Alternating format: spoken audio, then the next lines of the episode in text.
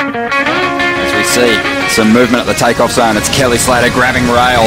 A clean entry, this thing holding open, it spits. Uh, when it spit me, I thought it was going to spit me off my board. Comes out with the spit, spits him out, Comes out after the spit. gets spat out of another good looking wave here. Spit. Spit. Spit. We're just spitballing, right? Yeah, I got it.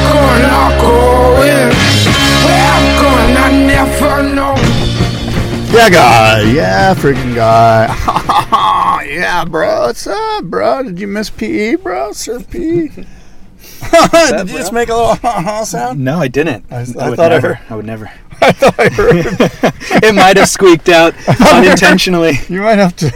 you might have to sweeten that in the audio editing and Okay, I make will. sure. I will. Just give me one big.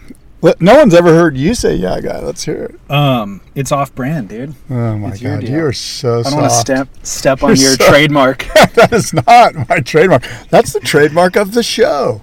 Um, nice hat. Thank you. Yeah, that thing's hip. Yeah, I've not seen it before. yeah. We have them for sale. Oh, do you? Yeah. Do you have a store on your website? Not You really. Just sell them at the border. We're gonna sell them at the boardroom Okay. show. Actually, when you buy tickets, you can buy them Nice. a hat or a T-shirt, or you can just get them there. All right, I'll take a photo of it and put it on Instagram for everybody to see. It's a white hat with a boardroom logo in the middle of it. Yeah, where's your phone? I'll take a picture. I've got it.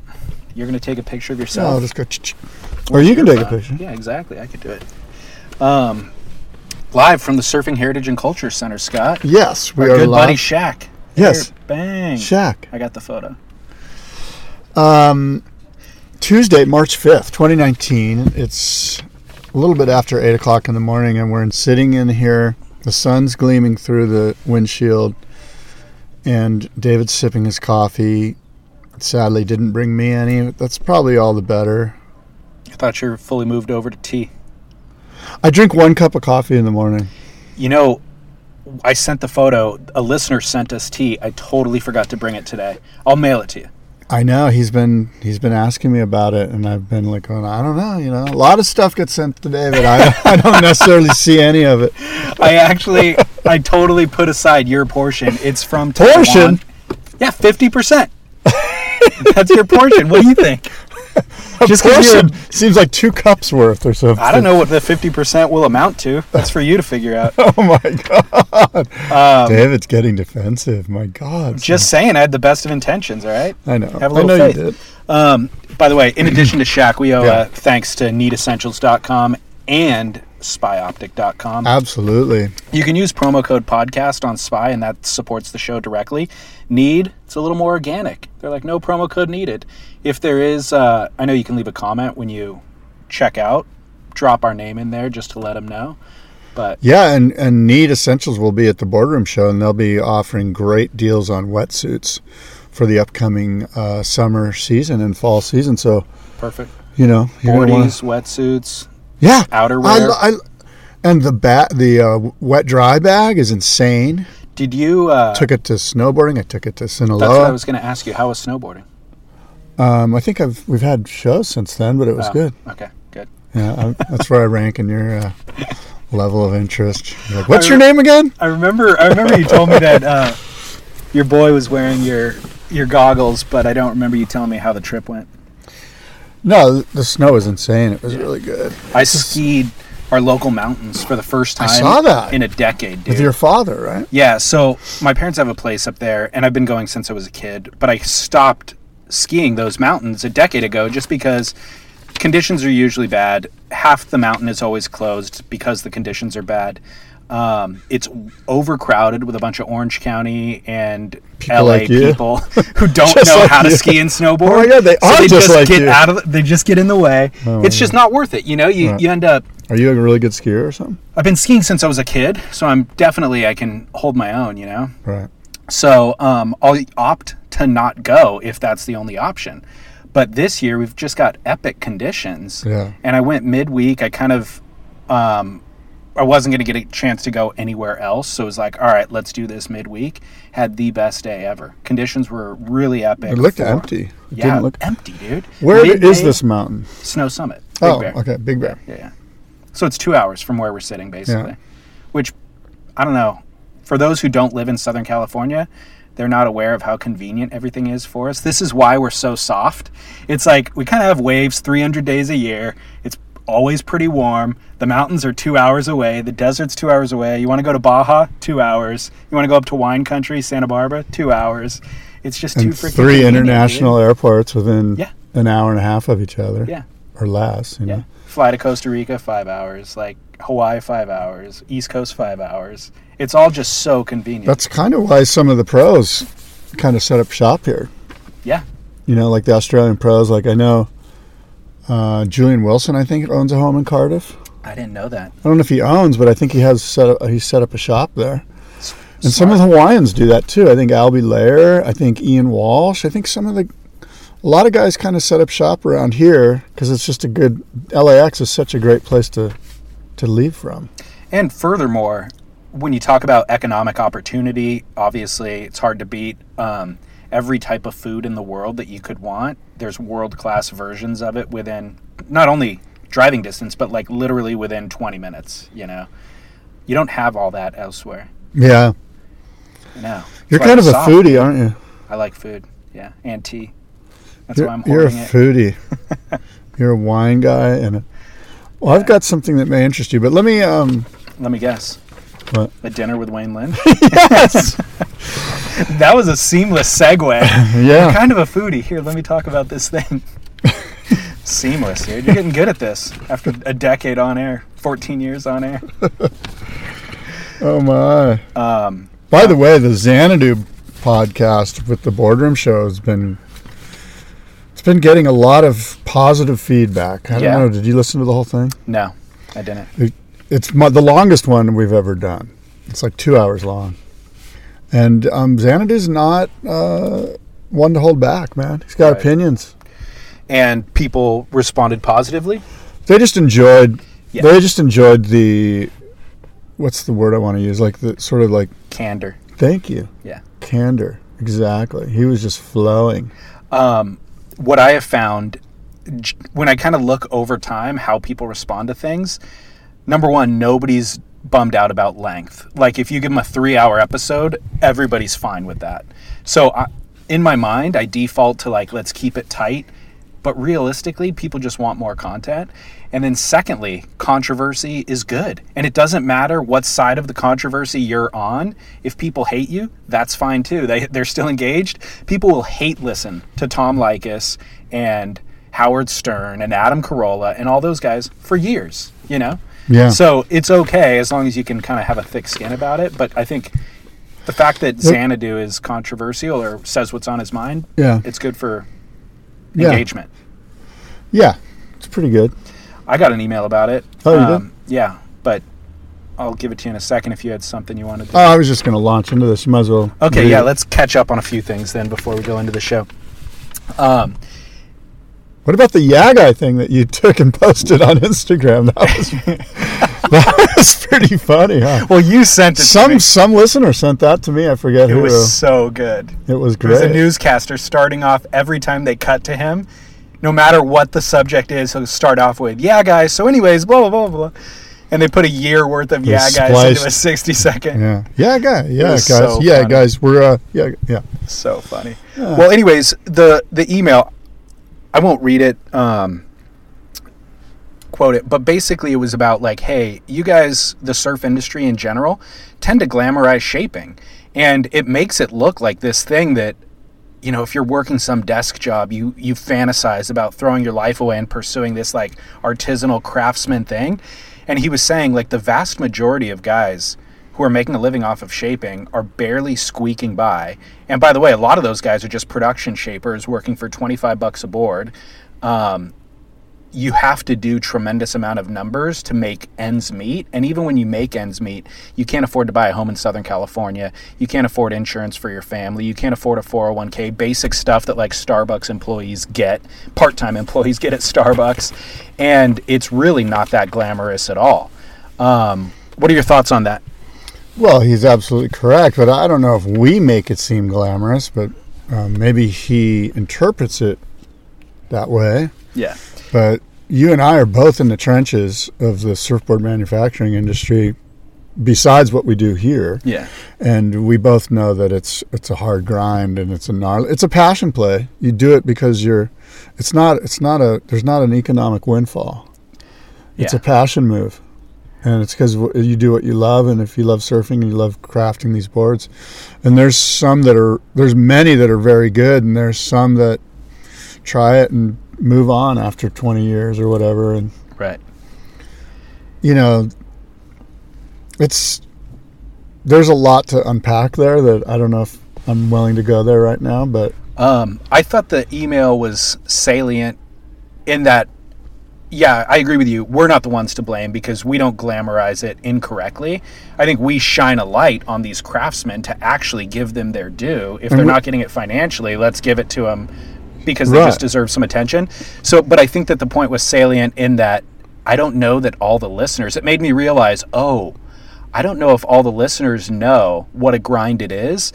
Unless you're buying boards from your local shaper and interacting with him and seeing that he's barely getting by, then you don't really know. If you're just going and buying them off the rack and you just see this label all across, you know, internationally distributed, you're like, oh, yeah, these guys are killing it, maybe. Um, but I do, I, I corrected him in that I was like, no, no, no, my point is only to kind of give the limelight to these individual craftsmen who um, there it breeds an interesting cat to have zero financial guarantee and really vi- no financial reward in the end no matter what but still pursue this craft despite that c- breeds an interesting cat you know it's actually an interesting more interesting cat than pro surfers oh, for sure. you know shapers they're just there's an element of artistry Shapers shaped the culture. Yeah. You know, I mean, you and I know this, but I mean, if you look at surf culture, like it, where did surf culture start? You know, like when you think about culture, it starts with tools, right? Like when you do an archaeological dig, you're like, oh, look, there's a bowl they must have used to grind corn with or whatever, right? Well, so if it starts with tools, the tools are making something. In the surfboard world, obviously, they're making surfboards. Yeah. That's our tool. yep And so from there, culture is is germinated and it Yeah. starts right.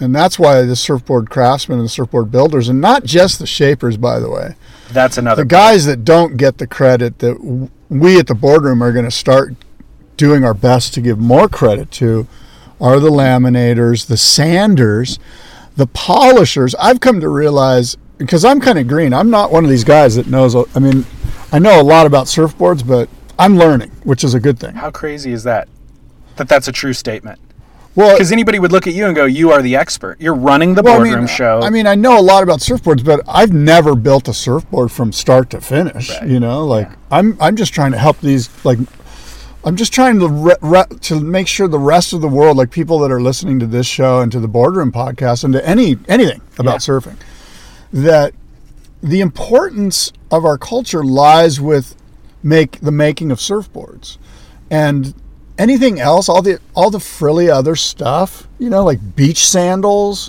or socks or underwear is bullshit it's just not real it's some marketing bullshit now i'm not saying that i don't wear underwear or socks and i like comfortable socks and underwear but it's not surfing it's clothing so with surfing we have the, the necessary equipment to surf with boards wetsuits board shorts and the sort of the ancillary gear around it like leashes and wax and stuff that stuff is necessary and so that's the stuff that needs to be kind of elevated and propped up and looked at and, and at least um, you know on the same level as all the other bs that's floating around out yeah, there yeah, now the Xanadu, back to the Xanadu podcast.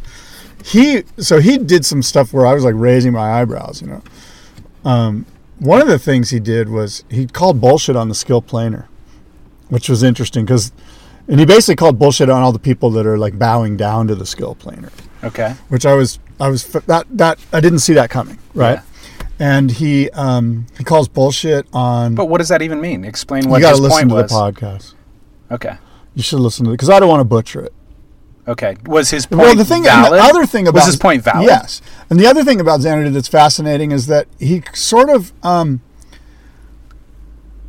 he sort of contradicts himself. Like he'll he'll start off saying without the skill planer he wouldn't be where he is, And what he's learned after 40 years is that the skill planer is a piece of shit relative to other planers that are out there. And then he explains why. And he'll prop up one particular shaper and then 20 minutes later just go, yeah, but he's not as good as me and here's why. And he does a, he's very opinionated about his abilities and, and he's, a, by the way, you talk to anybody that's got a board from him and and and even guys that don't get boards from them. Guys, I was ta- I spoke on the phone with guys that don't necessarily even like Xanadu, but were reverent to his abilities. You know, reverential.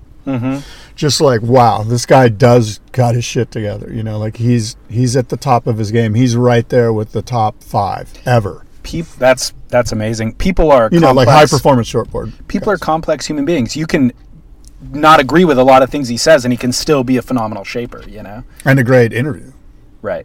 Right. So, what do you think that's about? Um, what do you think his? Well, part of it is that he's Poo-pooing. Brazilian, so he doesn't get the play that he probably deserves. Well, no, what here I- in the- oh, okay, What I mean is, what do you think it's about? Where he's able to poo-poo a shaper, and then s- later say that he's actually a really good shaper, or vice versa. Say that he loves the guy, and then later say, "No, no, I'm better than that guy, and that guy's not that good." Is it a matter of ego and pride that's kind of blocking his reality, or is he actually? Um, can he hold both things to be true? You know. I don't know because I mean, at, at some point, it's like, how do you really judge who's a good shaper or not? You know, which is interesting, right? And I, I've always said that about the boardroom shape-offs. It's not really about who's better. It's about what we're doing is we're elevating the craft of board building here, and then we're doing it, and we're using competition as a framework and a format to excavate and elevate how great these guys are and how important they are to our culture. So who wins? any like I'll often get guys go, "Oh, I don't want to do that. I might lose or whatever," you know, like and it'll make me look bad. And, and I'm like, "Dude, you don't get it. It's this isn't about you. This is about us. Like this is about the industry. We're we're trying. You know what I mean?" So usually the shapers are aware once you're there in the environment they all recognize it's just celebratory Exactly. sure we'll pick a winner at some point but it really doesn't matter like we're all just they're all everybody winners. supports yeah. Everyone that's there shaping is a winner because we're drawing attention to what it is that we do. We craft and build surfboards. yeah So one of the things that I learned, which we were going to get to, but I interrupted, or we got segued, or Mm-hmm. we went off the track, was, and this is something that's, this is a, a craft that's, um, that's more or less, it's kind of gone. It's it's a little bit there, but it's polishing. oh a yeah. polisher. yeah yeah I found out through a, a few different guys. I think between interviewing Stu Kenson and Clyde Beatty and talking to some other people.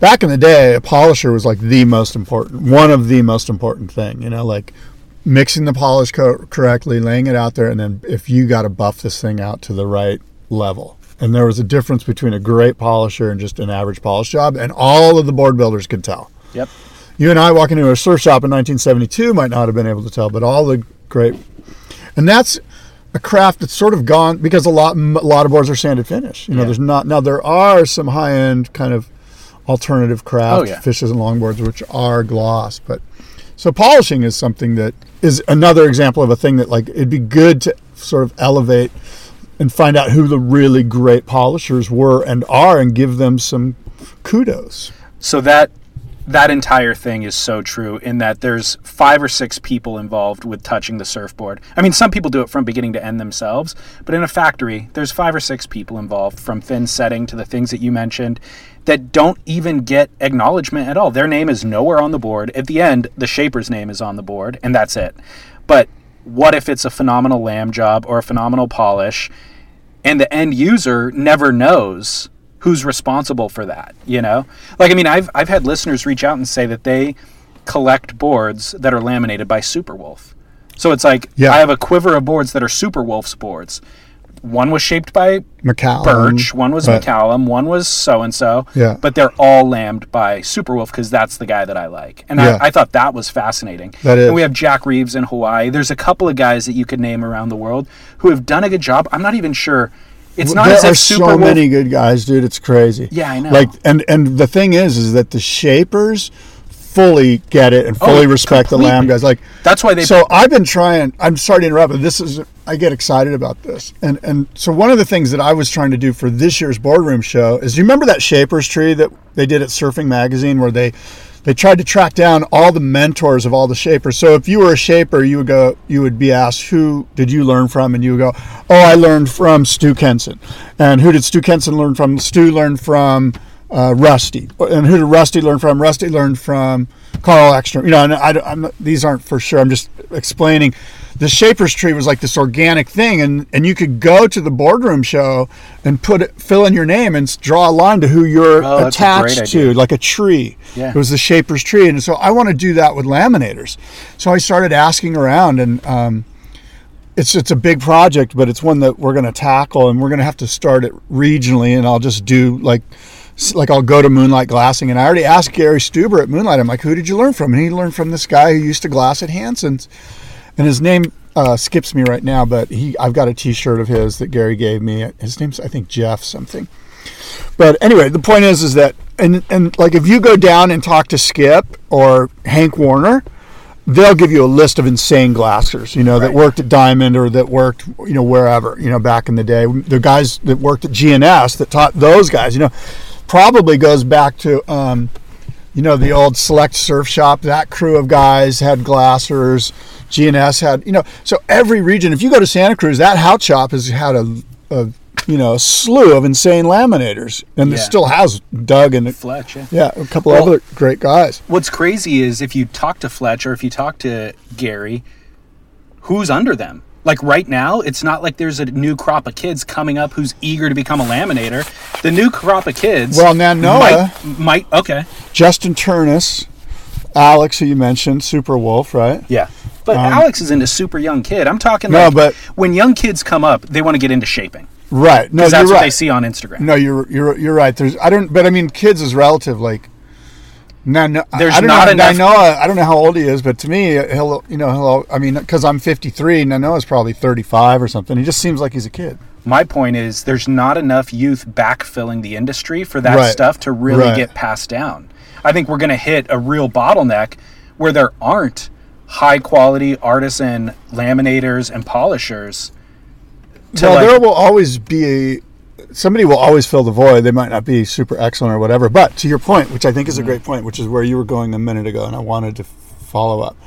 Wouldn't it be cool as if on every board, instead of just the shaper's name, there was the laminator's name and the sander's name, and if they got a polish job, the polish Mm-hmm. polisher's name, and maybe even the fin guy. If if the glass houses could find it, you know, I think they'd be wise to do something like that. I don't know So- if it's the first step, that's a ton of names, you know? Right, right. So the first step is You just make a the little glass laminate. house putting a laminate. Right, And you- like some do. you know? Exactly, And no, I they like do. that because Yeah. you see the Waterman's little seal. Yeah. And you're like, that's a that, yeah, but you a don't know who quality the glass. indicator. Like the, it would be cool if Of they were course, like, "Hey, of clutch glass this." or But that's whoever. even the first step is just putting a lamb on it for the glass house. well, most glass houses do that. I wouldn't say most. Go look at any boards on the rack anywhere, and I would say I looked at three. two. out I of was 10 actually have a lamb. board shopping the other day. I, No was, way. I swear to God, You're out of control. No, no, dude. I was. I, I, You need help. I went surfing and I'm so out of shape and so bad. I'm like, I need a better board. And I, said, Is I, it Uh, you can't go into your quiver and pluck one out that works? I had. I don't want to sound like your wife right now, but dude. I had a certain board in mind. And um, anyway, the point is, is that I started looking for boards. I went to a surf shop, my local surf shop, Encinitas Surfboards, and I just started pulling boards off. And one of the boards had a diamond glassing lamb on it, which is, and diamonds no longer. They're out of business. So I'm like, wow, this might be one of the last diamonds ever done. Yeah. And then another one had global glassing on it, which is Jeff's shop up in Oceanside. So the two, the three or four boards I looked at, all I noticed that they had glass glass houses, Good. laminates. Good. Um, if you're proud of your work, you should mark it, you know? Yeah, Um, I was actually going to ask you what you're riding because didn't you get that mid length from uh, Seiko? I haven't got that yet. Oh, okay. I've got that mid-length twin fin, like the Torn Martin inspired twin fin. I think it's seven feet or something. I don't even know. It should be a twin fin with channels off the bottom. Yep. I ordered one from Simon Jones that shapes Torrens. Oh, killer! Yeah. Oh, you got the real deal. I know. They jumped me in front of the wait list, I think. That's sweet. And where does that get glassed? somewhere in Australia. I'm pick, Oh, I'm oh, going you're going. tomorrow. Oh, yeah, and then you're I'm picking leaving. it up in like two days. Oh, that's sweet. I told him I'm like, dude, I want a one board quiver for the trip. Make a fish. And Simon was like, Where are you going? Because tor- um, like Bondi. Oh. n- no Byron, Yamba, kind of. Byron will be. If you go to the Gold Coast, you want a shortboard. Well, I'm going to the Gold Coast too, but I'm going to borrow shortboards Yeah. there. you don't want to fish. Right, right, right. There's so plenty of speed. Right. So I told him, I'm like, make a fish, you know, just because that's what I'm comfortable with. And I just thought Torrens thing is sick, Yeah. but I feel like I want like a head high wave for that board. And You mean the longer one? yeah, yeah, Torrens mid length. What about the one that it started it all though? You should have maybe when you're there, think about getting. You know the one that started it all, the little short one that he loved. It's like five six that No. Simon made him. No. It's in that little clip, that little edit clip about his quiver that I think Rob from Need Essential sent us. Okay. It was called Quivers. I It's think. basically torn, pulling down his Right, I boards. remember And that. as I recall, there was one that he goes, "This is the," one, and it's all beat up. It's like I don't even think he surfs it anymore. But he's like, "This is the one that started it all." and then I tried to have it replicated, and we did okay, you know. But I think the original one, it'd be cool to kind of have. Okay. Well, once I got that email exchange going, Torren chimed in and he's like, dude, get a 610 twin fin channel bottom, like the one that he's riding at J Bay. Right. He's like, I ride that thing in one foot surf and obviously head high J Bay. Yeah. He's like, and it's changed my whole perspective. He's like, I love that board. You got to get it. So I'm like, all right, fine. Forget about the fish. That board works fine for me, and it fills a hole in my quiver. Like I have nothing like that, whereas Yeah. I have a bunch of fish. Yeah, so I I feel comfortable with the Yeah, selection. no, for sure. No, you can't go wrong with any new board. You know, Yeah, you can. well, you can always just get a new one if you do have a problem. You can always just get a new one. So I have two new. I have three new boards coming. Every time I see you, every single two weeks, you have three new boards. And uh, I almost bought one off the rack, which is not good. So what are your three? So I've got a new longboard coming from Stu Kenson. And it's like a single fin, but it's more of a high performance. I don't even like to use that word high performance. It's not high performance, it's just a good longboard. And it doesn't have 50 50 rails in the tail, it has a down performance rail in the tail so I can turn the thing. Because I like to turn. I'm not like hipster nose poser guy. And oh, by the way, I'm of the opinion that because I've ridden lots of longboards. Some of these performance longboards are really good lo- nose riders. And it's just a matter of if the shaper knows what he's doing. And believe me, Stu Kenson knows what he's doing. And and all my longboards, you know, like uh, Wayne Rich has made me so many great nose riding longboards. They're all, you know, if you know what you're doing, Yeah. you can make a performance based. And when I say performance, I just mean a board that's going to accelerate out of a bottom turn and not bog down because it's some tail dragger. Okay. You know, like I, I'm just sick of like not doing a good bottom turn and just being at a dead stop and trying to set up a nose ride. Like to me, Right, right. there's a lot more to surfing than that. I want to draw a line and dance. You know what I mean? I'm Wow, getting I angry. never- yeah, geez. Scott Yeah. Bass can only express himself through the act of dance. Ah, you know, Who knew? and a guitar. hey, uh, so oh, and then I got another little Stu Kenson kind of like uh, like a little six foot um, tri fin, just like a standard, easy to ride tri fin. It's kind of wider bodied, Okay. but not not you know, just like a wider bodied tri fin. Um, pointy nose.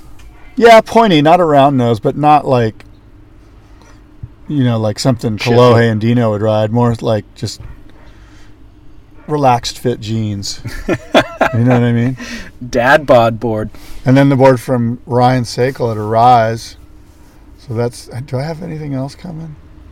I hope not. I have longboarding discussion, but what did you want to go to? Okay, let me go to this, and then we'll get into the Yeah. Devin Howard thing because I got that too. Is that what you got? Mm-hmm. Yeah. So we're two months away, David, from the Boardroom International Surfboard Show presented by U.S. Blanks in Del Mar, California, and we're ten weeks away from the Japan Boardroom Show in Tokyo. And David, as you know, in Del Mar, we're honoring Australian legend surfer shaper Wayne Lynch in our Icons of Foam shaping competition. This is our 19th Icons of Foam and our 12th year. A little bit about Wayne Lynch, if you don't mind. I don't mind. Wayne Lynch is widely regarded as the first vertical surfer, And in 1966 67, as a young teenager, he was at ground zero of the germinating point of the shortboard revolution. Lynch began surfing at age 10. He entered and won a statewide open age surfing contest, but event organizers, flustered by the smooth cheeked phenomenon, hastily gave him the Best Wave of the Day award rather than the first place trophy, and they banned him from competing the following year, saying he was too young. In 1965, Wayne Lynch won the first of six consecutive junior division Victoria State titles. Wayne Lynch's star making moment came in 1969 with the release of Evolution, Paul Witzig's rough hewn cult classic surf movie. Two years earlier, surfers on a 10 foot, on 10 foot longboards were focused mainly on walking the board and hanging 10. Lynch, the 16 year old master of the just introduced shortboard, featured in the opening sequence of Evolution, riding a 7 foot 1 inch stubby, changed the direction of performance surfing almost single handedly. And although Nat Young and Ted Spencer were in the movie Evolution, the film is mostly remembered as a Wayne Lynch showcase. Lynch won the juniors division of the prestigious Australian national titles four straight times, 67 through 70. And in 1978, a short film, A Day in the Life of Wayne Lynch, surf filmmaker Jack McCoy shows the one time child surfing star dividing his time between his quiet, woodsy house in Victoria, surfing alone, and brilliantly, mi- I might add, in the deep water reefs nearby. Lynch was regarded by many as the ultimate soul surfer. In talent and temperament, three time world champion Tom Kern of California was often likened to Lynch. And David, did you know that Wayne Lynch was doing barrel rolls in 1968? You Com- tol- you told me completed that. barrel rolls. You told me that one time. I'll believe it when I see it. Let me It see. won't the be footage. seen. He was doing it by himself on his own. Send him to Surf Ranch and let's see it. Recreate it. We've got a stellar lineup, David, of Shapers honoring Wayne Lynch. By the way, do you owe anybody a credit for that? Was that Matt Warshaw's words? I feel like that was Warshaw. I could identify his writing. Uh, yes. Yes, I do. Encyclopedia of Serving, E EOS.surf. We, we love Matt. Contribute three bucks a month. I may have slightly Oh, okay. edited it, but 99.9% of it was Matt. It was and probably identifiable. Justin Houseman, too. We might as well give Justin a. He's the guy that did all the dirty work behind the scenes. But uh, a stellar lineup, as I was mentioning, of Shapers honoring Wayne Lynch. From Bells Beach, Australia, Shima Buttonshaw, who uh, I had the pleasure, he came and spent the night at our house with one of his buddies. They were here a couple weeks ago. We watched uh, Bohemian Rhapsody together. How was it? It was such a good movie. Did you? You didn't see it? I haven't seen it yet. Oh my god! From Crescent Head, Australian surfer, earth shaper, and surfer, Daniel Thompson. From Virginia Beach, Jordan Brazy or Brazzy. I can never get his name pronounced right. From New Jersey, John Opito. From Goleta, Steve Brom. From Huntington Beach, by way of the North Shore, Sam Hawk. From Encinitas, California, Ryan Birch. And the defending champion, last year's winner from Santa Cruz, Travis Rental, Reynolds. So these eight shapers, Epic lineup. they're going to compete in a round robin format, man on man heats, with Wayne Lynch judging after each heat, determining a winner. And that shaper, of course, will move on to the next round. What's the date? May May 4th and 5th. fourth and fifth. Okay. So for people who wanna who don't live in Southern California but want to get here, Yeah. plan out your travel. Now, the dinner. Yes, sir. This Being awfully patient to allow me to do this PR move. this exclusive once in a lifetime opportunity to dine with Wayne. VIP dinner with Wayne Lynch at Ranch 45. There's only seven tickets available. There's going to be eight people at this dinner, Holy including cow. including Wayne. So You're not even going to be there. no, Wow. enjoy a unique, intimate evening with Wayne Lynch. Our friends at Ranch 45, David. By the way, if you're a foodie, dude, I got to take you to Ranch 45. All right. I swear to God, it's insane. Really? It's mind blowing. Okay. She's the old chef at Pamplemousse, which I don't know if you know about Pamplemousse, but it's like Oh yeah, right across from, the, fairgrounds. yeah, have you been there? Have you No, been there? I've seen it, but I Oh, you haven't got to go been. there too. Okay. That place is insane. Both these places are. Insane. And by the way, Ranch 45 is right next door to Pamplemousse. Got it. Yeah. When you're hiring for a small business, you want to find quality professionals that are right for the role, and there's no faster or effective way than through LinkedIn jobs. Your time and capital are precious, and there is a powerful resource that can help you focus on what you're good at and integrate people into your team seamlessly to help grow your business. LinkedIn Jobs has created the tools to find the right professionals for your team efficiently and for free. LinkedIn isn't just another job board. Everyone is already on LinkedIn with their resumes and references, and now LinkedIn has designed a hiring platform to connect you with candidates specifically qualified for the job that you post about. More than a billion professionals meticulously organized to connect people by skill set to help us all advance our position. 2.5 million businesses already use LinkedIn for hiring, and 86% of small businesses get a qualified candidate within 24 hours. It's that fast, easy to use, and effective.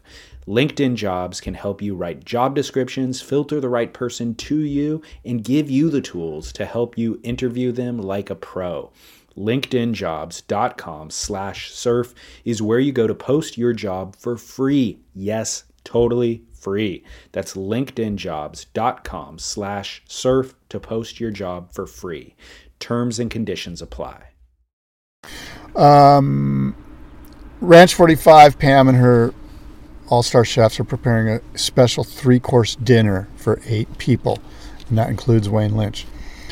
Your once in a lifetime opportunity to spend quality time with Wayne Lynch over an amazing meal includes appetizers, prawns with cocktail sauce and lemon, steak tartare with shallots, caper, Dijon mustard, crostini, chef's blend. I'm imagining that must be a cheese blend. Crispy artichoke hearts with white bean and roasted garlic hummus. Are you there yet, David? Are you feeling I'm it? in. You're a foodie. Bloomsdale spinach is the salad with strawberries, purple haze goat cheese, toasted hazelnuts, and aged balsamic. The fish course, pan seared local catch with wild mushroom risotto, English peas, preserved lemon.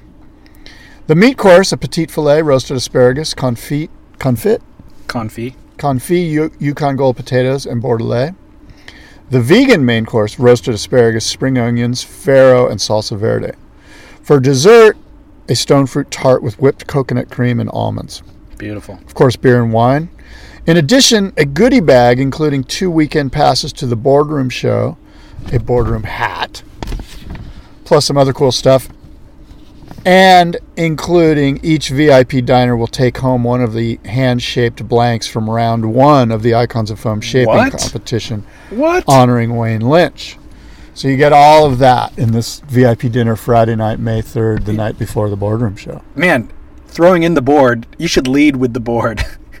Then you get a hand shaped blank with the dinner. That's a pretty good gift. Okay, I- I'll move it around. That's an epic gift. wanted And then to- it's just the shape blank, and then the receiver has to glass it, obviously. yeah, they got to take the person who board wins it, from the show and go get a glass Yeah. themselves. Yeah. Which is no big deal. yeah.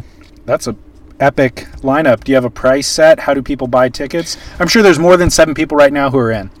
Well, it's five hundred dollars. Okay. It's five hundred dollars, and you can go uh, to the boardroom show right now and click buy tickets, and the ticket page will pop up, and you can purchase. It's available. It's available right now. Wow. Yeah. You're like the World Surf League with their VIP passes now. Their VIP I, dude, I experience. was so confused by that. But let me hold Yeah, on. yeah, let me yeah. get to that because I, want to talk about. It. So, in addition, if there's other things happening at the boardroom show this year, course. right? So we've got an, a Friday evening party for everyone else that doesn't. If you're not one of the lucky seven, we're having a boardroom surfboard show party Friday night from 6:30 to 9:30 at the Del Mar Plaza above 15th Street, overlooking the ocean. And it includes slideshows with Steve Sherman, Don Balch, and the Follow the Light Foundation, which is the um, Flame Foundation, you know, the legendary surf photo editor from Surfing Magazine. Live music with Tower 7 and video edits from Spoons, a Santa Barbara story, Yep. and the Dana Brown's new movie, A Life of Endless Summer. It's the story of Bruce Brown. Awesome. So all of that, plus there will be some uh, finger food and beer there. So that's the boardroom surfboard show party for everybody, Friday evening, six thirty to nine thirty. Of Of course, we've got the Icons of Foam tribute to the Master Shaping Competition. I just mentioned that. Live glassing, Douglas Surf Products, laminating demonstrations featuring Mike Delaney and friends from Pure Glass. Of course, the California Gold Surf Auction, 75 incredible auction lots going under the gavel. And all of that will be available for preview and inspection at the boardroom show. And something I'm super stoked on Best in Show this year, we're giving away $1,000 to the winner of Best in Show. So we're asking surfboard makers from around the world, anyone can enter this. You don't have to be an exhibitor this year. Okay. So uh, thousand dollars to the winner, um, and the criteria this year is widowmaker with channels. That's all you need to know. Widowmaker with channels, and those are the criteria. And uh, it's fifty dollars to enter your board, thousand dollars to the winner, plus a booth at next year's boardroom show, plus a magnum of Zio. Zio Baffa. Baffa organic wines from Italy. Epic. We also have talks this year, the boardroom talks. And they are presented by the People Who Surf podcast, Chris Morrow's podcast. Oh yeah. Six engaging panels. One is a Q&A with icon of foam Wayne Lynch. One of them is a called Big Wave Bravado, which includes I believe Ian Walsh, Gary Linden, I think Chris was trying to get Jojo Roper involved in that too. The WSL, What's Next, which will include Da- Dave Prodan, Devin Howard, Josh Kerr, and Pat O'Connell. Wow. A panel on the West Coast board riders, The Future is Local, with Don Meek, Darren Brillhart, and some others from the West Coast Board Riders League clubs. Shaping the Industry, a panel discussion with Dana Brown, Don Craig, and a few others. I think Dick Matz is included in that Cool. all of this and more. Um, oh no, there's also an inspiring mentoring discussion with Sean Thompson and Damian Hobgood. So those are the talks Those will be going on during the during day. the show, yeah. Each day of the Yeah. show, or the two days of the show. And then of course we have live music with Tower Seven and a l- young local band here from San Clemente called Hold Fast. Very cool. And a surfing demo morning at 15th Street. You can ride the boards of the boardroom. Presented by Sustainable Surf, a demo morning. So exhibitors bring their boards down to the beach, and Yeah, 15th Street, 7 a.m. to 10 a.m. on and Sunday then morning. randos from the public can just go grab a board and surf Yep. it. And wetsuits. Amazing, I'm sure there'll be Neat Essentials wetsuits there. amazing. Isurus has wetsuits at the show this year. Patagonia has wetsuits. And of course, great deals on custom surfboards, fins, wetsuits, skateboards by Sector 9, gear, and art. So that's sort of the rundown of what's happening in two months at the Boardroom Show, and you can get tickets right now. You've been busy. I'm still busy. I was going to say the next two months are going to be the busiest. Yes, they are. Well, one of the things that I'm sure they're going to talk about in that what's next for the WSL conversation, your pal Devin Howard was recently um, named the Longboard Tour Director. Yes. And it looks like they're revamping the tour. Yes. Um, without looking at your notes, yes. who are the men and women's champion from 2018 Longboard Tour? Oh, from last year? Um, Yeah. I don't even have that in my notes, but I'm going to suggest to you that it was either. Uh, right. no, no, I, I've got names, but I don't want to say the obvious one. It's They're not obvious. Okay, they're not obvious. Okay, so the the women's, I have no idea who, but if you said her Sol- name. Soleil Erica. Okay, right. Yeah. I uh, No, remember- you didn't. No, no. I mean, I remember hearing her name, is what I remember. I remember. Soleil. Is she regular foot or goofy? I think she's red. You don't know. I don't know either. Okay. no. I'll, I'll be Uh, honest. I'm, not- I'm going to say the winner I'm was. asking this for a reason. I think the winner might have been a Hawaiian guy. Nope. South African. Oh. Oh, God. Uh, Steven Sawyer. exactly. So that's my point exactly is this has been happening for years and years and years where we don't know and I- I'm not convinced that we don't care. I think it's just been a, kind of a poorly organized tour, a poorly publicized tour. And so I have full faith that our man D Howard is going to show up and really add some structure and some direction. Really, it just needs direction. You know, you need you need a fearless leader who can kind of get behind and say, "This is the direction we're going." By the way, let's make it less confusing. It's not high performance longboarding, it's not traditional longboarding. Here's the well-defined criteria that we can all agree to and this is the structure of the event. Here's when you can watch the events. And by the way, there's going to be three events. The surfers with the best two out of three results in those events qualify for the championship. Because there's been years where They just had one event. one event, and then you whoever wins that is the world champ. Yeah. You know. So now it's the three events are going to be Noosa, Galicia, Spain, and then Long Beach, uh, New York, which I thought was a weird pick, because Long Beach on its if you catch Long Beach on its day of days, Okay, it's it's a shortboard. here's the problem right away, right? Okay. Is that Malibu needs to be on that. Malibu is the quintessential longboard wave. Malibu needs to be on on All right. that. Uh, I Call- mean, want me to text Devin real quick? well, no, he'll listen to this. And I spoke with Devin uh, a couple days ago. Um, the so that's one suggestion I would make to Devin and Elo and all the other people over there. Okay. it's like pipeline. You you can't have a world con, a world champion not and not have pipeline on. In fact, it could be argued that Malibu should be where the championship is held, but Yeah.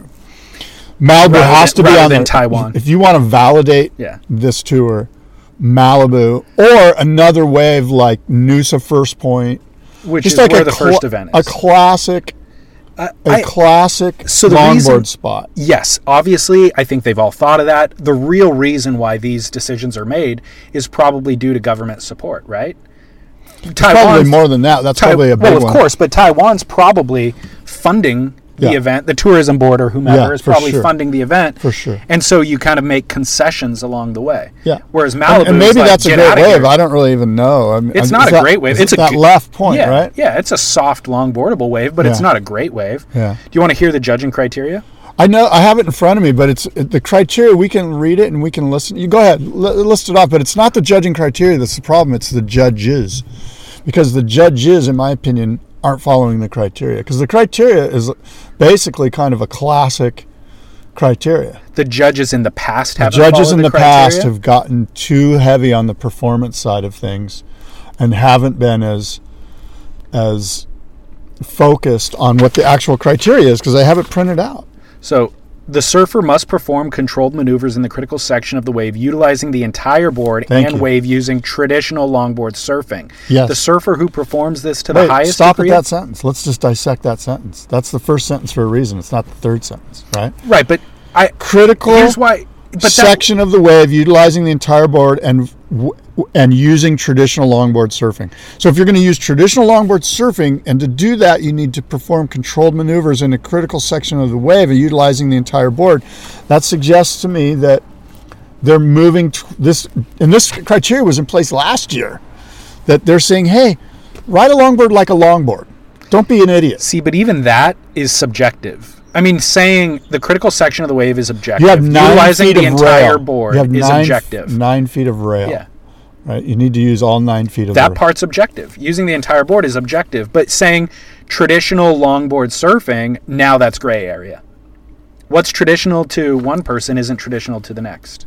What's traditional to Joel Tudor is a very kind of narrow focus. What's traditional to the young guy who came from South Africa might have a different definition of traditional. You know what I mean? Maybe.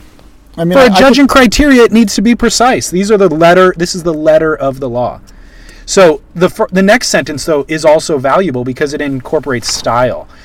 The surfer who performs this to the highest degree of difficulty with the most style, flow, and grace will receive the highest score for the ride. Style isn't part of a criteria in the shortboard tour, so I think that's a move in the right direction, but also still subjective. could- I like the the word grace. There's a lot the of word grace, guys. too. There's a lot of world longboard champions that have absolutely no grace. Yeah. Yeah, they might have ripped off the top of the wave off of the tail of their board, Yeah. but it was just disgusting. Yeah. Well, okay, so let's um, do the WSL a service. Yes. They're going through all this hard work to put Yes. this together. And they're doing a Devin's good job. Doing hard work. Yes. So let's actually watch the events. Yes. And let's criticize whether or not the judges stick to this criteria. Exactly. Let's let's watch the results, analyze the highest scoring rides, and see if they actually stuck to this. Because you're saying they didn't last year.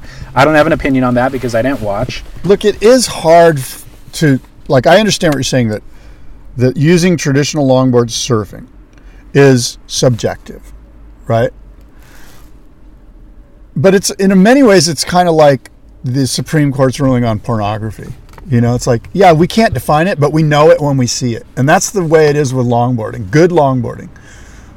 You might not be able to define it, but when you see good longboarding, everyone agrees that guy's a good longboarder. Like it's pretty it's it's almost easier than shortboarding as far as like everyone getting an agreement. You know, it's like that guy just did a beautiful drop knee bottom turn, went up to the nose, like locked in, hung heel, stepped back, did a roundhouse cutback, wrapped it off the whitewash, and your new champion's going to be Taylor Jensen.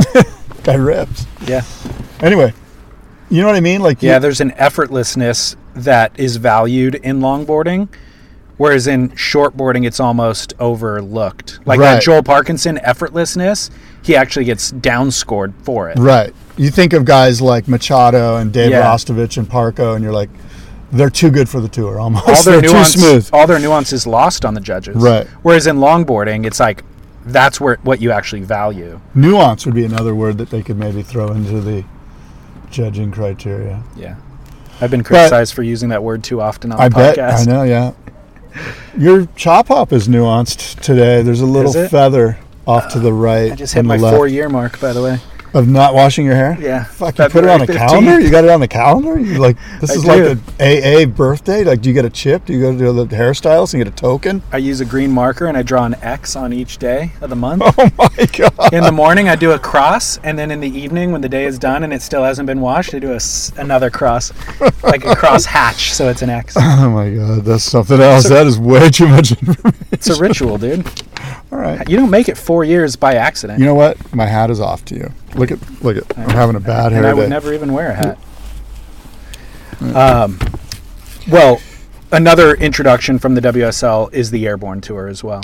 Right. What I'm seeing here is they've basically gone. Okay, it's 2019. Here's Elo's things. What we're going to do is we're going to do basically a four pronged approach. We've got the, or maybe even it's five. Right. We've got the CT. We got the big wave. We got the longboard. We got the air, and we got the women's. I want to see equal amount of energy and emphasis on all five of them. We either do these right or we don't do them at all. And that's what I sense based on these press releases that have been coming out in the last couple of weeks. Yep, I think this was all in place long before Elo.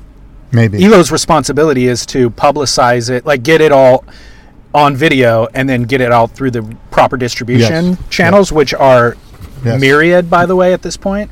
Um, and they've been doing a good job with that. I've noticed way more content and archival content, like, hey, let's do a profile on Rochelle Ballard, and they just there's just like so much video content going out through all their channels now.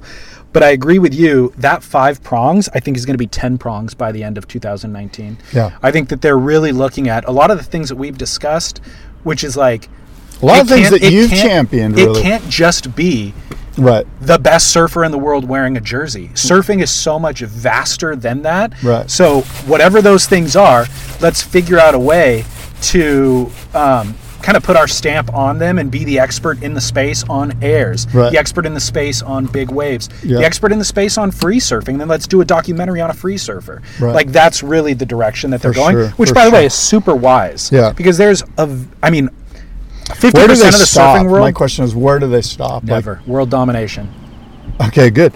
Um, and I would agree with that, and I'll tell you why. Because they have such a great foundation of a core base of people like you and I that are like, I'm all in on the CT. Like, I'm, I'm going to watch it. I'm into it. Fifty percent of surfers around the world probably don't even care about Right. that But my one point thing. is, is it'd be one thing if like some new tour started up and they're like, we're going to have a shortboard division, and we're going to have a longboard division, and we're going to have a s- foil division, and a sup division, and a kayak division. We'd all poo-poo the crap out of it.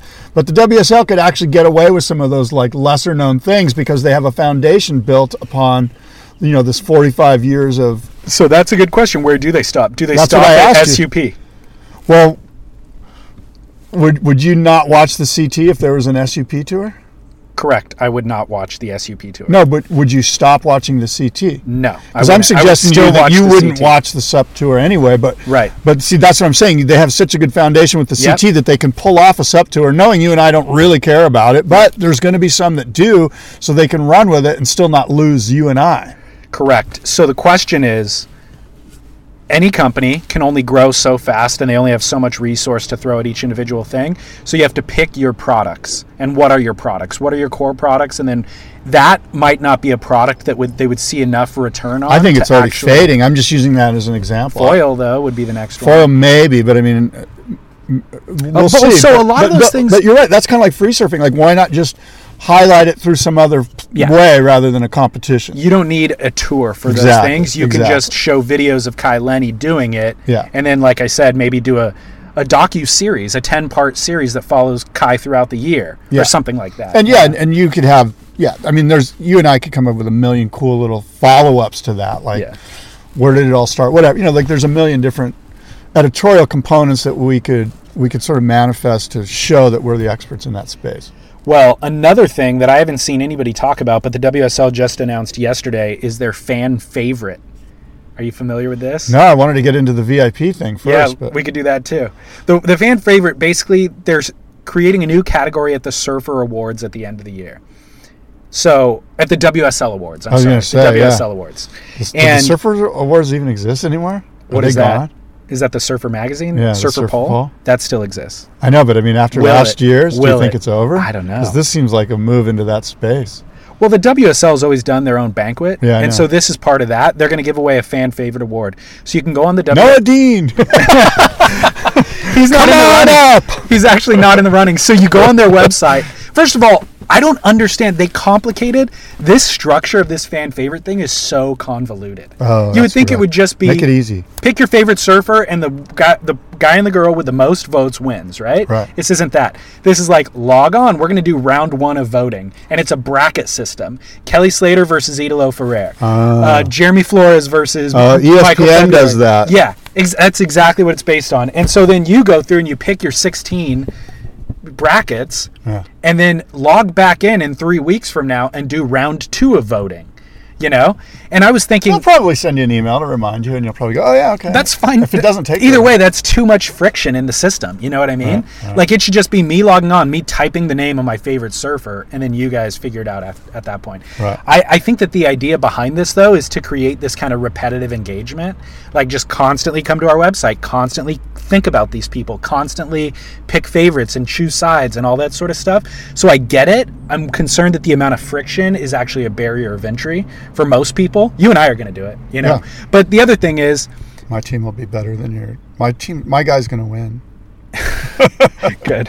You're like whatever. You're already What grade are you? invested. You're already Oh, yeah. invested. But I, I- or I kind of want this to be a surf off. I would love to see the best two surfers or the two fan favorite surfers have to surf a special heat at pipe together at the end of the year. But this isn't that. This is just like the person wins an award at the end of the year. So I think that they the WSL takes things that you and I not you and I, but the internet discusses throughout the years and goes, you know, the best surfer in the world isn't the one who wins the world title necessarily. They go, okay, how do we tap into that? So then they create this fan favorite system, but it's not quite with the same DNA of what we're talking about. It's a version of what we've talked about, but what we're talking about is that Dane Reynolds could be the best surfer in the world. He's not even on tour, or Noah Dean, or Craig Yeah. Anderson, or They don't. They don't give us that option. it's not in the option. Yeah, and those guys are allowed to compete on the airborne tour, of course. But Is Noah Dean in the airborne tour? I don't remember. I think he might be. Yago, I, re- I know Yago Dora won the France one, um, so he's the defending champ. But and by the way, for the record, the airborne tour is going to take place three events, similar to the longboard thing. It's at the Gold Coast, Karamas, and Hossiger, and it'll run simultaneously with the uh, CT event. It'll run in the same window as the CT event. They'll just obviously get the more airworthy conditions, aka Hmm. the crappier conditions. That's interesting. Yeah. Uh, what did you want to talk about with the? Well, I VIP went on, so I got the experiences? VIP email. They're like, sign up and be a VIP. I get, you know, whatever they said, you know, you should be a VIP or whatever. So I tried, I'm like, okay, what is this? You know, like I'm, I'm willing to go, I'm willing to go down the rabbit hole here and see what's going on. So I clicked on it and it took me to another page. And I guess my main thing is I was, I was trying to get to a place that explained what it was. And I never got an explanation of what it was. I was like, and I just got to this thing where it's just like sign up for it. And I'm like, well, I would if I knew what it was, but it just says it's a VIP experience. What does that mean? Like, what do I get? What, you know, like what is that? Now maybe it was user error on my part, but if they need to get me, like I'm, I'm the guy they need to get, and they couldn't Weird. get me, so m- you know, I wonder if they. I don't know. sent I'm a out- Mac guy. I seem to want to click on things. I wasn't. I'm not hierarch- uh, you know, hierarchically set up like a Windows I won- PC guy. I wonder if they sent out an initial email that was just saying like, "Are you interested in this? We'll send you the information later." Was that what it was? I, I don't know. It was like click here to find out more, and I clicked, and I was like, I just kept hoping to find out more, and Okay. I Well, maybe it was just so obvious to them that they overlooked the like. I wanted to see bullet points that explains That's- what the hell this thing was. that's what my problem was with the fan favorite thing. It was so convoluted. I'm like, I wait, are had the these same experience. are these brackets that you're offering? Are these guys surfing against each other? Are we voting? And then what? If we're voting once, why do we come back and vote again? they need a little QC on the end user Maybe experience. That's all. I'm maybe they need a little QC on the UI. saying. Exactly. or the UX. Um, so I'll give you the shorthand.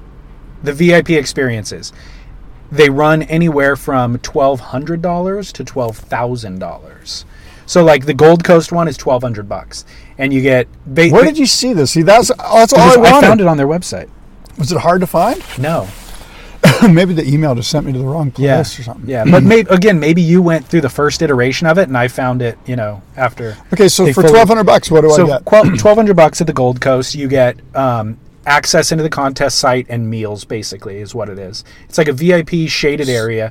It's what the ul- ultimately what the competitors probably are getting, or the or Right. the media is getting Right. at the Gold you Coast. get into the event. media tent. You get into the media tent. There's meet and greets with the athletes. Meet and you- greets. can you talk with them? Can you Yeah. can you sit there with them and their families while they're rooting them on? Probably not that, but they probably organize it a little bit Yeah. to where you have like a limited amount of time. So there is a firewall between the athletes. for and you. sure there's a firewire between the athletes locker room Yeah. and that area but they probably tell the athletes go hang in the vip area for 20 or 30 minutes a day you know So you think the VIP area is separate from where their family is or where the media is? i would This is- think so I don't think.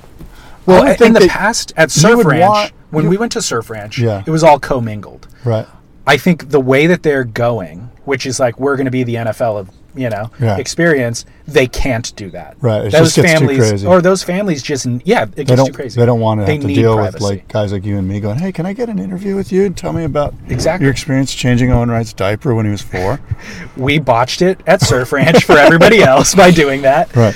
Um, so, and then the twelve thousand dollar, and by the way, the prices are set for the event itself. So it's not like there's a better VIP version at the Gold Coast and then a lesser version. Right. The VIP So- experience at Gold Coast is twelve hundred bucks. The So one if I don't do the VIP at Gold Coast, I just roll up to the beach and check it out. yeah, you can So do for that. twelve hundred bucks, I can just be right over there and In get the lunch shade. and get lunch with the misters, get the lunch, access the athletes, Mm. and be kind of one of the cool guys. Yeah. you get to be the cool guy. Yep, Right. it's like getting a booth at the Laker game. Right. All right. That, And then the difference between that and the twelve thousand dollar one is basically venue, so and accommodation. So if you pay the, tw- tra- uh, the airfare too. no, but if you go to if you do the VIP experience in Tahiti, Yeah. it's twelve thousand dollars. Yeah. But you have accommodation for the week, is what it is basically. Tahiti's a lot more expensive to Yeah. go to than the Gold Coast. Yeah. So the WSL kind of just uh, handles their Do their they essentially the limit concierge. VIPs in Tahiti because there's not Yeah. too much Yeah, I'm sure they housing there? Hmm. I'm sure they do. They would have to. Um, but look, I think this thing it makes perfect sense. The WSL has to employ these things Yes. to get to the level that they're really trying to get to. You Yes. have there are people Oh, for who are going sure. to be exposed to surfing in 2019 Yeah. who have a huge bankroll, who are captains of Exactly. industry and they're like, "Hey, surfing, holy cow, I've heard of Kelly Slater, I've heard of these guys. Yeah. Let's go to Tahiti and watch an event. How fun would that be? What how Exactly. do we do it with no again friction. Exactly. Oh, Oh, let's just pay. Okay, cool. I'll buy that premium thing. yeah, and it's just all go. in. They're gonna All take care of it for And I us. get to hang out with Kelly. Twelve grand is Done. nothing. Twelve grand's like 120 Yeah. bucks to me. Yeah, yeah. Yeah. And it's we'll put it on the company card and boom. Yeah, we'll done. write it off. Yeah. You know what it's going to be? It's going to be a BOD meeting. Yeah, exactly. So I think this is smart for the WSL. You and I see it as guys who don't have the company card, Ah, and you we know go and we go. That's Too bad for me." absurd. That's absurd. Like I could just watch surfing for free, Uh, I but will. that's not who this is for. This is Exactly. for this brand new audience that we're I trying love to it. engage. I, I I'm, a, I'm all, I'm for, all it. for it. I'm all for Do it, it. too. I'm not a hater. I'm a lover. As a guy who's selling five hundred dollar dinner tickets, you're like, I get it. Let's do that. Dude, five hundred dollars for dinner with Wayne Lynch. It's a killer. First of all, how much would a three course meal cost you from From that Ranch restaurant, 45. normally 150 bucks M- or 100 bucks, let's say. with beer Are and you wine? getting Are you getting the wine pairing? Yeah. Wine pairing jumps it up to 150, 160. And then um, a shaped blank. That jumps it to 500. Well, I didn't even mention that you're eating dinner with Wayne Lynch. That jumps it to 1,000. I I figured five hundred is a fair price. Um, no, five I'm not super trying to make any money here. I'm just trying to pull it five off. five super fair. Yeah. but you need those experiences. That's the whole point. Is Yeah. if Wayne Lynch is flying to town, dude, utilize it. Utilize the guy. Utilize the the other thing is fans want this stuff. Fans want to engage in this way, so you have to prop up opportunities for them to engage. Yeah. Um, by the way, a couple of other thoughts on the WSL before we close out. Yeah. Back on tour. Leonardo Fioravanti, yeah. Ricardo Christi, How come?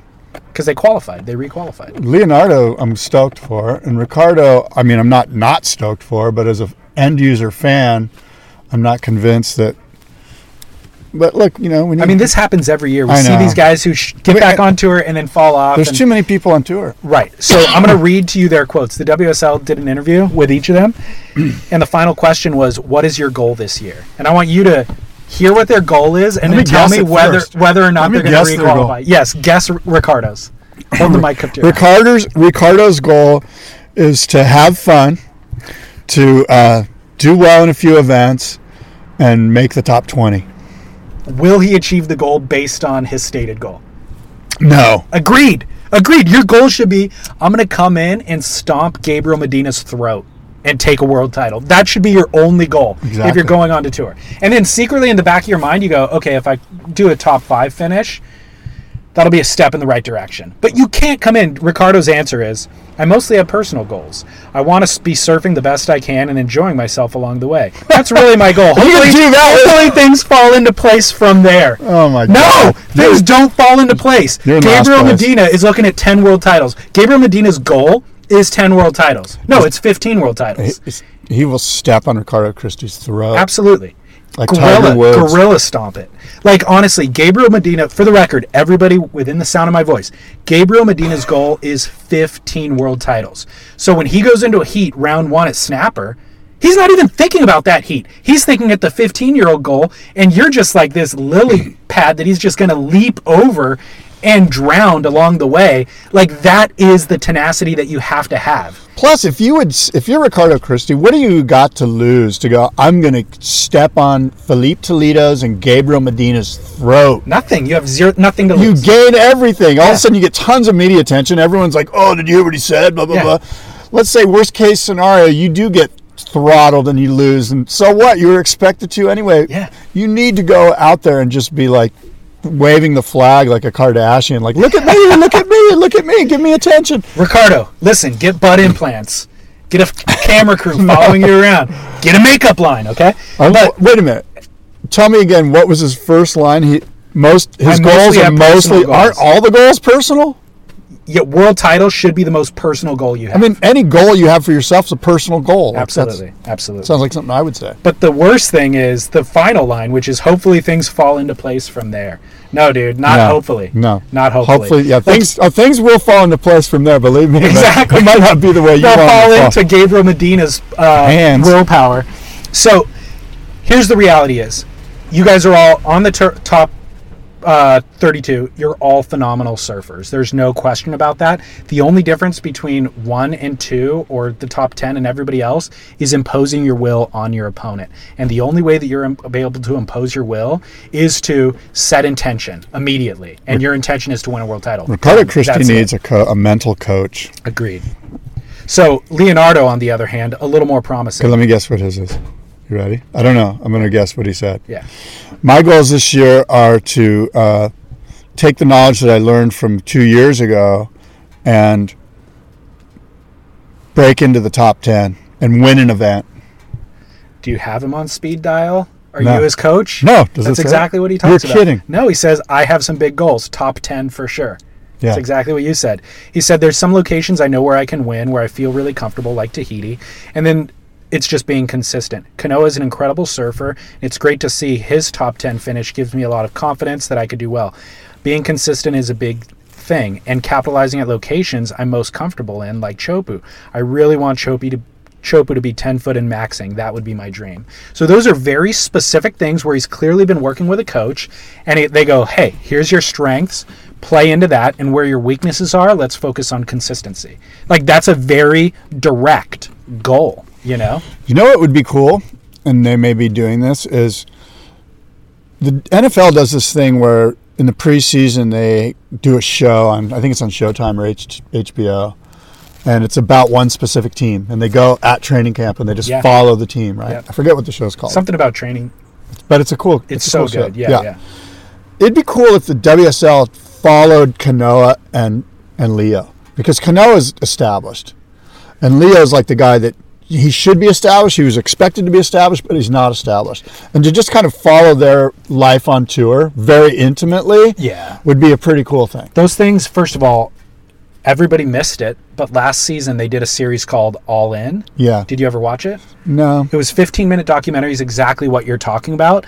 The problem, w- and it was really well done, by the way. Like, no, don't shake your head. it wasn't well done because I didn't watch it. Like they. then how do you even know it wasn't no, well that's my done? because they didn't ca- they didn't hook me. They gotta hook me. they Because- gotta see, hook me. Have you ever seen the Dude, movie? are you kidding? Did you see the movie? they put it out there you didn't watch. Did- because they didn't hook me.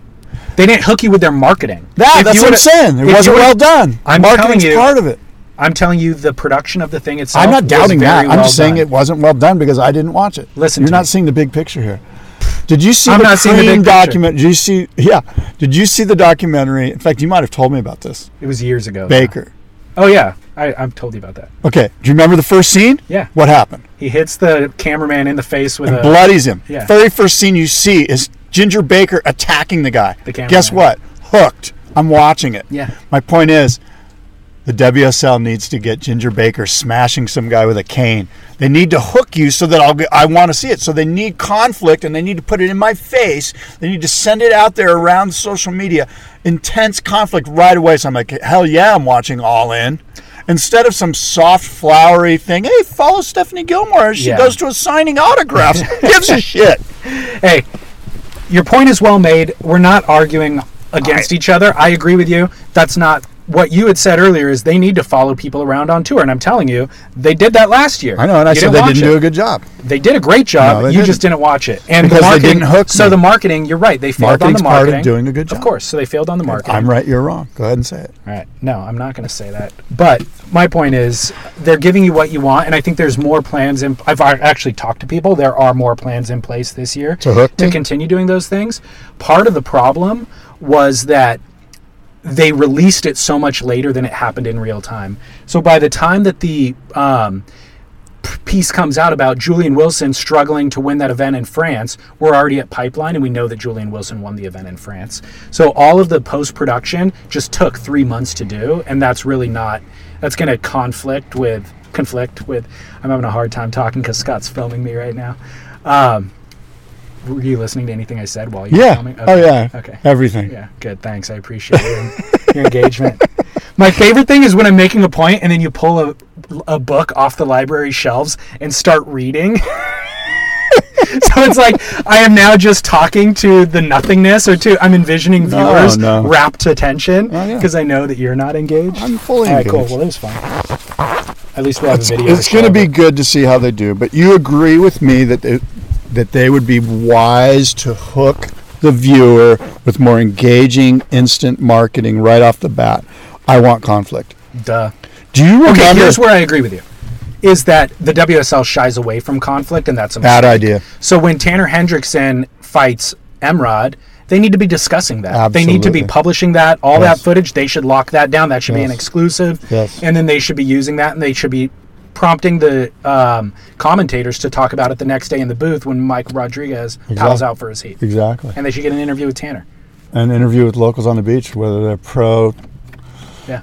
Do you remember? You might not remember. I bet you do, though. Um, a long time ago, I don't know, maybe 2002. Mick Campbell and Andy Irons got in a fight Yep. at the shower. I think it was in Japan. Yep. It was at a Japan event. That's the kind of thing I'm talking about. Yep. Like if you took that clip, that clip went viral. Everyone was talking about that. And you can't find it now. It's been buried. Somebody So- needs to find But last year, let's use a more relevant, it. Yeah. not to shame you, uh, What? Jesse Mendez and Mikey Wright. Yes. Remember that? Yes. It was in a free free surf session at North Point. Right. Um, Jesse back In the parking lot. Yeah, but Jesse had Right. gotten a bomb. He back paddled Mikey on the very next set wave when he was paddling out. Mikey's sitting there for 45 minutes with positioning, and Jesse back paddles him. And so Mikey just burns him basically. And then they end up in the parking lot afterwards, and Jesse's confronting Mikey and like Yeah. basically pushing Mikey. And Mikey didn't throw a punch, and Mikey didn't. He didn't back down, but he also didn't like Yeah. take the bait and fight him. Yeah. And I forget what the retribution was from the WSL. I don't think there was any actually, but it was great. It was great fodder. It was great. We talked about it. Uh, Jake posted the video. Snake posted the video, and then I, I happened to pilfer it before he deleted it, and so then he deleted it, and then I reposted it because he was like, and Jake even posted a statement afterwards. He was like. You These guys are bros, everyone I loves each other, He blah, goes, blah, look, I blah." feel bad for um, promoting like the negativity or whatever. Like it's all good. They squashed it. I posted it after they squashed it, which only like ignited, reignited the controversy and the flame. I shouldn't have done that. And my thought is that's fine and that's a personal decision. I can't fault you for it. But the WSL needs to take that. All of surf media needs to take that and then actually discuss it because by the way it only elevates each of those guys profiles they're both sponsored by the same company who probably was like "Eh, conflict stay away from conflict no no no no no no the conflict is good the conflict none of us guys thicken your skin none of us hate either of you for doing it we love having something to discuss sensationalizing it and all the hyperbole is good for selling board shorts it's good for selling those guys brands i'm now going to watch the next heat that they surf in so it's good for the wsl like quit shying away from conflict. It's all conflict. We want the conflict. Yeah. We, Ginger Baker with a stick. Done. Yeah. Got it. That's that should Boom. be the opening of the next show. Glad Uh, Tomorrow, you finally agreed with me. I finally do. Here, came I'll give around. it to you. If you need that validation, Scott, you got it. No, no, I But just- the opening of the morning of the dawn patrol the next day Yes. should be that video Right. I agree. It really should. Totally. Totally. completely. Elo, listen. yes. Well, I think Elo gets it. Just Others that need to get it. Yeah. What do you got? You got Duke and Coop. No, I Hmm. don't. Um, let's give a quick thanks to again neatessentials.com and then spyoptic.com promo code podcast. Absolutely. Support this show by supporting them. We love Um, Neat Essentials and we love Spy Optic. Yeah, without a doubt. They're keeping us in business. Happy so, lenses. so my Duke actually goes to the Surfing Heritage and Culture Center. Yes. Not only for hosting us, but also for reissuing the Follow the Light Foundation. This thing kind of went away with Surfing Magazine. It was um Larry obvious- Moore. It was Larry Moore's thing. Obviously, it was a great Oh, wait. initiative. Did, so Larry Moore passed away. He was the surfing Flame. Flame, the surfing magazine photo editor forever, beloved, just highly a, influential. for- totally influential. Yeah, and so when he passed, his wife created this foundation called Follow the Light, which there was a thing called Flame Light, which was this like front front lit Salt Creek flame shot at Salt Creek every morning at dawn and it- shooting kind of this what almost looked like a photo studio lighting. It was as if you could get artificial lighting out in the water. That's the lighting that Salt Creek gets in the mornings. Yeah. So he would go and shoot water. Well, she would shoot photos. Um, and get that front lit thing and that ended up becoming kind of the standard like no longer were you allowed to run photos that had not tack sharp focus with mediocre lighting like you had to live to flame There was standards numerous surfing magazine covers with at that spot with that light from Chris Billy to Kevin Billy to Mike Connell. Carson's to Pat like you name it like the whole everyone in Orange County was calling Flame and going should I meet you at Salt Creek no the waves are better at trestles i want to surf trestles no no no no no go gonna get the shot with gravels and surf closeouts and we're gonna get a cover shot Exactly. So that really set a standard that transitioned photography, like surf photography as a whole, across the world. So that follow the light thing. Um, is a great foundation, but it kind of went. It just kind of slowly faded away with Surfing Magazine fading away. You know. Yeah. So the Surfing Heritage and Culture Center is actually taking that and picking up where it left off. They're not rebranding. They're honoring the tradition that Surfing Magazine set up and that the Flame family set up, the Moore family set up, and they're hosting a global competition that's open to anyone under the age of 25 photography competition. The winner will receive a minimum of $5,000. They'll be selected from a pool of five finalists who will each receive a minimum of $1,000 to help cover their costs to come to the award ceremony in Laguna Beach. Entries will be accepted starting March 19th, which is in about two weeks from today. The submission deadline is a month later, uh, April 26th, and the ceremony will be held in September at Monarch Beach Resort in Dana Point, not Laguna Beach. And she's going to have, or Da- Dawn's going to have the um, a slideshow, follow the light slideshow at the boardroom show party Friday night. Oh, perfect. It might be some of these entries. I don't know. So we'll post a link on spitpodcast.com for where to submit your um, entries when they're available on March 19th. And it has all of the criteria that you want to kind of adhere to. And as there's a some photographer. legendary photographers. Oh my Chris gosh. Burkhardt is the one that comes to mind. I think he was the first follow the light winner. Burkhardt, Morgan Mawson. Oh, yeah, Morgan. Um, uh, Todd Glazer. Oh, Todd too, huh? Yeah, Todd. The uh, All of these editor- guys have gone on to be. Editor, photo editor at uh, Surface Journal. Sean Parkin. Oh, Sean, yeah, great. Everybody. Oh, cool. It's like you have to go through this almost. yeah, it's it is kind of a if you, it's a prestigious award for sure. And it's sad to see it have gone away. Like, and by the way, the surf industry, like photography, it's really a, a nebulous way to make a living nowadays. Like, you kind of have to make a living outside the surf industry and then just work in the surf industry. That's what Burkhardt does, and everybody else, Morgan does. Um, so this is a great way to kind of revitalize and restoke the flame, pun intended. And uh, so, Dukes, thanks to Serving Heritage. My kook is very obvious, and I think Scott would agree. Equinor. Oh, Equinor. Oh, The North, the yeah, Norway, right, the right, Norway yes. oil company who's looking at doing drilling in the Great Australian Bight. Yes. You've probably seen this story all over the place. Yes. The Great Australian Bight is just the bay at the s- on the south of Australia, and um, there is almost certainly oil under there, almost guaranteed. So all these co- oil companies are vying to drill. Um, BP and Chevron have both been denied because they basically couldn't guarantee safety for their drilling, and Equinor now has a proposal on the table. The problem is nobody can guarantee safety, and that coastline is super rugged.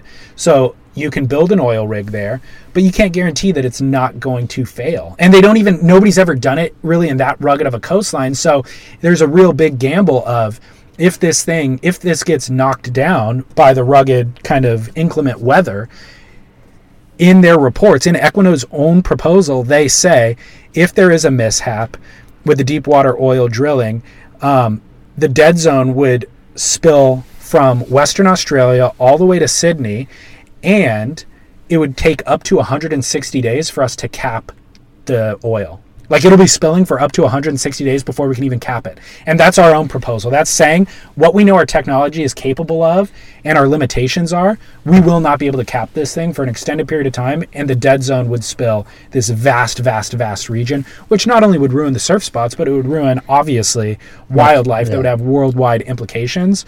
So the truth is, we do use oil. It's a fossil fuel, and there's plenty of other promise for alternative renewable energy sources. So we should be focusing on that. Oh. If this has any risk at all of going wrong, we should not risk it. And we have a link on spitpodcast.com to NOSEMA, which is the National Offshore Petroleum Safety and Environmental Management Authority, where you can sign the petition, send your notes, and just get the thing stopped before it goes up for review with the government. Go solar. Kooks. It's kind of ridiculous that the whole world's not solar, but there's just Well, it's what so is many profitable. huge, Yeah. huge, huge oil companies that invest. And you know, my 401k, your 401k, it's all interwoven into a wicked evil web. but we can slowly shift away from that and We these are the can. moments where you shift away from it Shifting now. until next time scott Adios and aloha. Did you hear the distant cry calling me back to myself?